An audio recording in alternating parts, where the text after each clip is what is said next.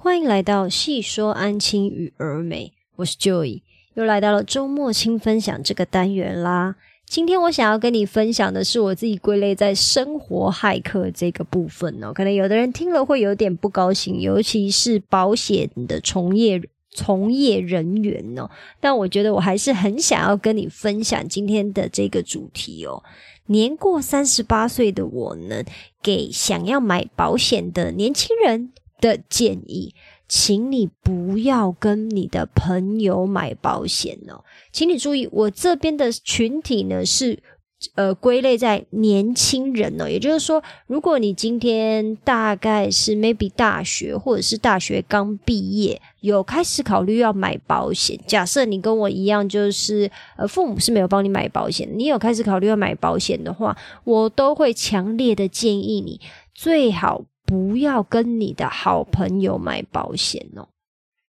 既然是社会新鲜人嘛，就比如说大学生或者是大学刚毕业，没意外的话，你的好朋友应该也会跟你是相同的年龄嘛。那也就是说什么，他们可能才刚踏入保险业没多久，或者是最多 maybe 1-2年而已，我就会建议你哦，不要跟他们买保险哦。这边呢，我想要跟你说，我不卖保险，可是身为一个保险的使用者，我最近才意识到，如果说我年轻，也就是 maybe 10几年前吧，那个时候我跟当时的朋友买保险的话，其实现在的我会蛮辛苦的哦。23岁、22岁那个时候我呢，其实我身边有蛮多同事还有朋友都在挑战保险业的哦，然后他们也都会一直跟我解释说保险的重要性哦。可是因为那个时候，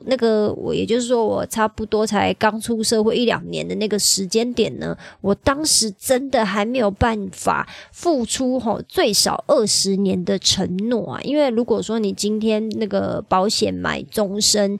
的话，我对保险当然不是很懂啦，可是就我自己的理解，就是如果你今天要买终身的话，大概缴费大概都会是20年起跳，最多啦，我也不是很确定，反正就是我以平均来讲好的话，大概可能就是会有一个20年的承诺需要下去作为一个保证嘛。这当然是指什么医疗险、意外险这一种比较需要特别规划的齁，我这边不是只说什么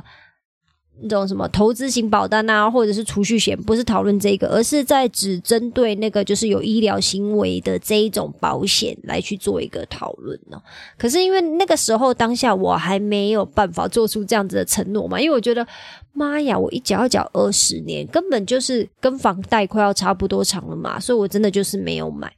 那大概是在我快要30岁吧，大概是27、28那个时候，也就是差不多5-6年之后呢，我才跟另外一位朋友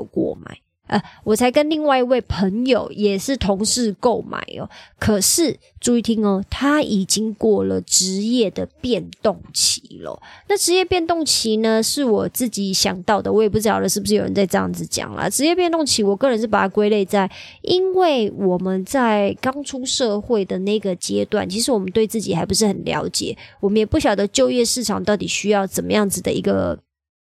才能嘛，或者是人才嘛，那我们有可能会经历一段变动期，也就是说我们的职涯的发展的部分呢，可能是会做很多的变化跟变动的。那如果你今天买保险，你的朋友跟你就是介绍保险，然后你最后决定跟他买的朋友呢，他是处于一个职业变动期的话，那对你来讲会非常的吃亏哦。那因为当年刚好我那个时候就是真的还不想买保险嘛，所以我算是逃过一劫哦。那以下我就跟你分享一下说不要跟你的好朋友买保险的3个理由，那也希望你的好朋友不要听到，就是你不要跟他分享我讲的这些，你自己知道就好了。理由1就是我刚刚最主要一开始讲的，就是职业生涯不稳定这个部分哦。因为刚出社会的时候，我们大部分的人都很迷惘嘛，我自己也是啊，我刚毕业的那一段时间我真的是搞不清楚我自己要做什么，即使我自己是念英文系的，可能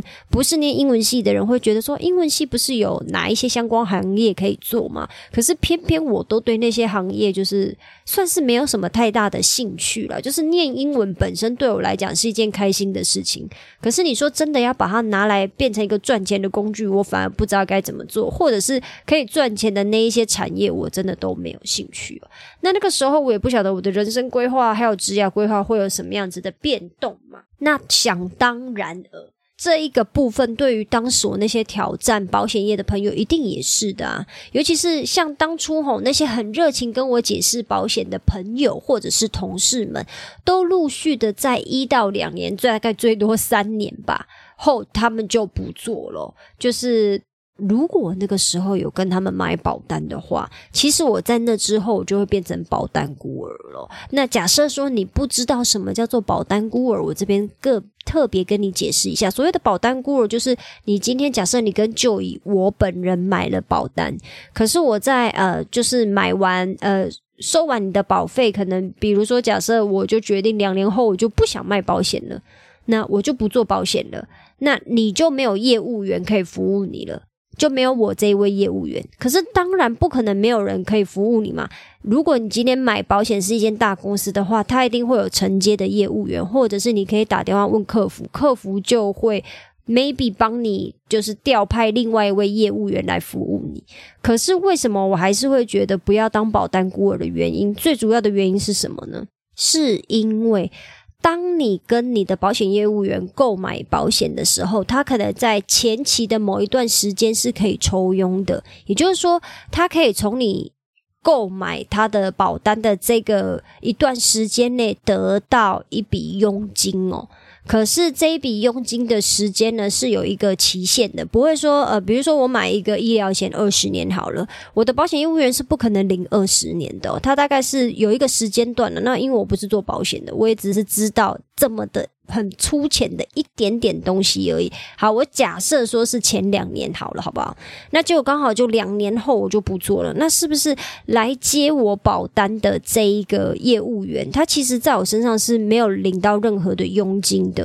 那想当然在服务上面，或者是你知道动力上面，是不是就相对的会比较低一点嘛？那这就是为什么我个人蛮介意当保单孤儿的。我也很害怕那种情况，就是这次帮我服务的跟下一次帮我服务的业务员不是同一个人呢。这个都是在如果你跟你的好朋友保保险，结果他到最后决定不做的时候，可能会遇到的一个状况哦。那当然，因为我目前就是我的朋友都还有继续做啦，那他保险也做了很稳定了，大概已经做了7、8年了，可能要再有一个很大的职业变动的几率也比较低一点。可是我这边不能否认说，如果今天有保单孤儿的话，有没有哪一间大的公司其实在这个过渡期做得很好的，这个部分我自己是不知道，我也没有体验过。那当然大公司一定都会跟你讲说哦，他们有完整的教育训练啊，跟 blah blah blah 之类的一些他们的话术吧，我觉得可以说是话术。可是实际上到底保险业务员的可以帮你做到的服务到怎么样，我觉得还是要见仁见智啊，每一个人遇到的状况不一样。只是我会觉得说，如果可以不要的话，那当然最好还是不要变成保单孤儿嘛。再来第二个，不要跟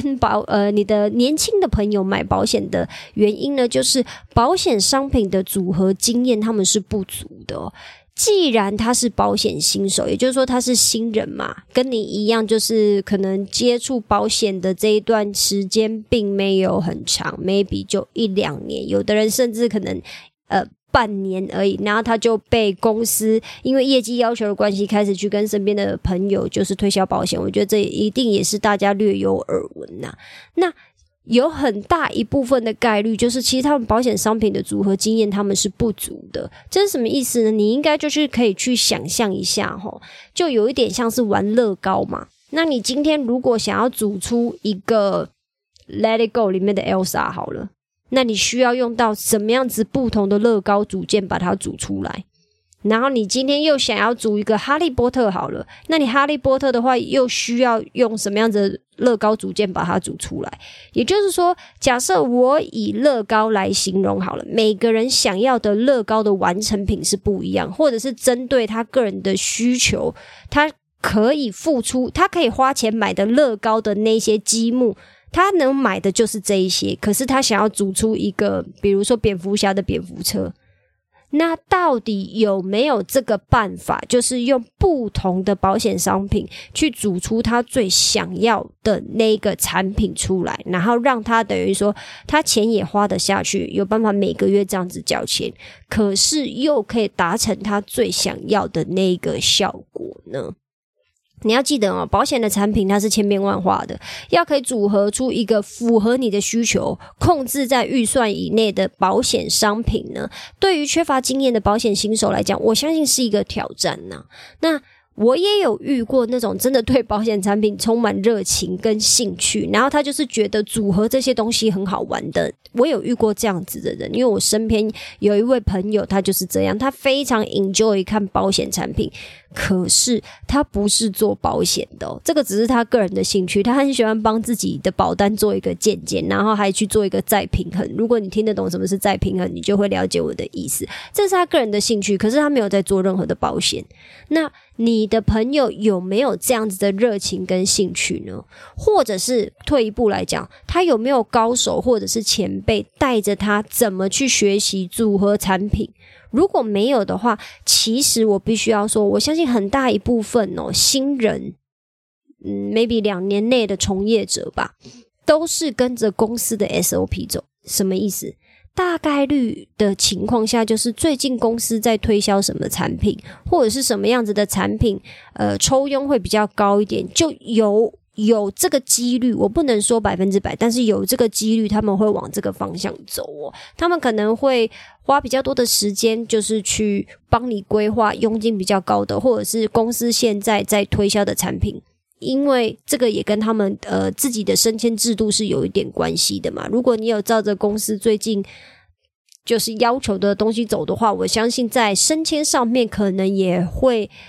有一定的帮助啦。可是因为我自己不是做保险的，所以这样子说可能有一点点偏颇，可是这只是我个人的想象哦。但是起码保险商品组合经验的不足，我相信这个是绝对的，因为他做保险就可能1年2年而已，保险商品用这么多，他怎么可能会知道说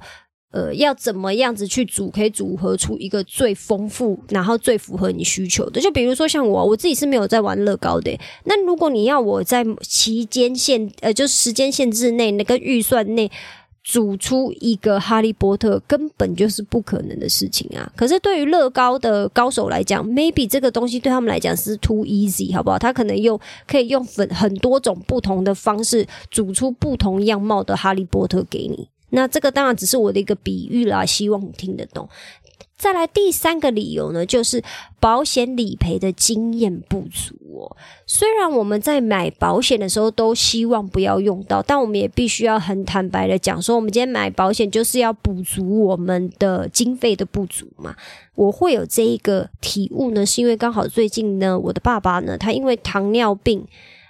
引发了一些就是其他的并发症，结果连带的也开始留意到说，哦，眼睛白内障有这样子的一个状况哦，需要动手术开刀。那因为这个状况呢，我也开始询问我的保险业务员嘛，那就是说，这个爸爸的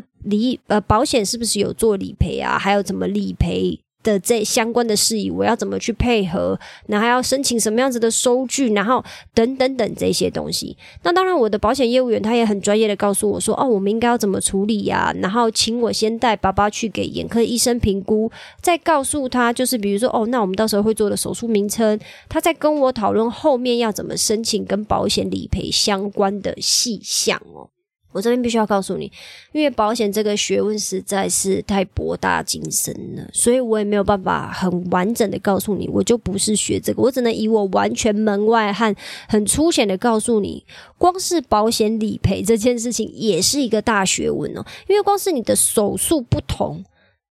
可能你可以理赔的趴数就不同，再来你的医疗耗材，也就是说今天在动手术的时候，健保会有健保的医疗耗材嘛，那当然就是可能那一个医疗耗材的部分会用到的那些耗材的部分可能就是品质属于一般的，可是如果你有买实支实付的话，你是不是就可以挑高一点点等级的那些耗材，那对于就是动手术的人来讲也会是比较好的嘛。那这些东西要怎么样去做到一个理赔啊申请啊，你其中要注意到什么，不然可能会影响到你理赔下来的金额，这些都需要有丰富经验的保险业务员提点呢，我们才有办法申请到最大限度的理赔金额哦。所以这个也是需要有比较多经验的保险业务员才有办法帮忙解决到的。比如说像我的保险业务员，就是光是白内障理赔，就是眼科手术的这个部分，他就已经处理好像挺多位了，所以他就可以很快很明白的告诉我说，哦，那你会遇到什么样子的问题，你需要问医生什么事情，然后你再来跟我讨论，就是 blah blah blah 这些他都可以很清楚的告诉我。可是如果他是一位新手的保险业务员，他可能还没有理赔过就是相关的手术，他只能去问他的主管或者是他的前辈，但是再怎么询问都跟自己走过一次流程比起来还要再弱一点嘛，因为你只要就是接手的案件越多，你是不是该知道你是不是知道就是我们应该要注意的细节，你会更清楚，然后就越可以把这个经验传承下去嘛。那这边先讲一下齁，假设我这边是假设哦，如果你就是非常信赖这一位朋友，也就是说新朋友也不是新朋友啊，就是如果你非常信赖这一位朋友，他才刚做业务员没多久 maybe 我个人觉得2年内我都会觉得是算新手啦，可不可以跟他买保险？我必须要说当然是可以啊，钱是你的嘛，你想怎么花都可以。那我这边也绝对不是说不想给新手保险业务员一个机会哦，只是这个体悟真的是我到现在38岁帮爸爸就是做那个白内障手术的理赔申请之后我才有的体悟还有经验哦。也就是说如果我当初在很早的时候我就买了保险了，假设说我在那个时候就买保险，然后甚至也帮我爸买了保险，可是我的保险业务员很快就不做，我有你知道就是变成保单孤儿了，或者是我的那些新手朋友们maybe 我在这1-2年才买好了，结果他们的经验没有那么多嘛，所以他们在产品组合上面或者是理赔经验上面也不是很多，所以我问他们的时候他们的回复没有办法很及时，或者是没有办法很仔细很细心的告诉我一些小地方应该要注意的，这些的话那都会让我之后的一整个理赔经验很辛苦或者是很不愉快嘛。那我希望这一件事情呢其实都有人跟当时的我提点，也就是说10几年前的我告诉我这件事情说哦，可能要跟新手买绝对没有问题，可是你后面要遇到的就是可能会承担这些风险。那我知道之后会有这些风险，可是如果我还是愿意相信我的朋友的职业选择，那当然没问题。因为有没有那种年轻人真的就是一做保险然后他就一直做到老做到死，然后他表现得非常好，当然也是有啊，这个是要针对你自己对你朋友的了解还有认识再去做一个判断嘛，我没有办法帮你判断，只是说就我自己个人的生命经验，我目前为止在年轻的时候遇到的朋友跟同事在做保险的都不持久，那都是在过了职业变动期以后才踏入保险这个行业的同事跟朋友们，他们保险一直做到了现在哦。那这个部分呢是我今天很希望可以跟你分享的哦，不是要叫你跟你很讨厌的那位已经做了保险23年的三叔婆买，绝对不是哦，而是要请你多去跟几位已经在保险业深耕多年的同事啊朋友讨论，然后你可能去跟多几位接洽，再挑选出一位你觉得最投缘磁场最合的人买保险。因为保险跟服务呢真的有一点算是走一辈子啦，所以你今天如果挑了一个很专业的人，可是你很讨厌跟他讲话，那也没有用，因为你之后理赔还是得跟他申请嘛，所以你一定是你最后理赔还是得要请他，就是要麻烦他陪着你一起跑完这个流程。那如果你跟他讲话的时候你觉得很痛苦，那也是没有用的，所以一定要挑到一个就是你满意，然后你也觉得他够专业，可是他又在保险这个相关业务已经从事了一段时间的人，我个人觉得会是最适当的哦。以上就是我今天的分享啦，希望我今天的分享对你有帮助。如果你喜欢我今天的分享，也麻烦你在 Apple Podcast 或 Spotify Podcast 留下5星好评，并且把这一集分享给其他的朋友知道哦。我知道你的生活非常忙碌，所以我非常感谢你花时间听了这集 Podcast， 有你的支持跟分享是我创作最大的动力。那我们今天就先这样咯，我们下次见，拜拜。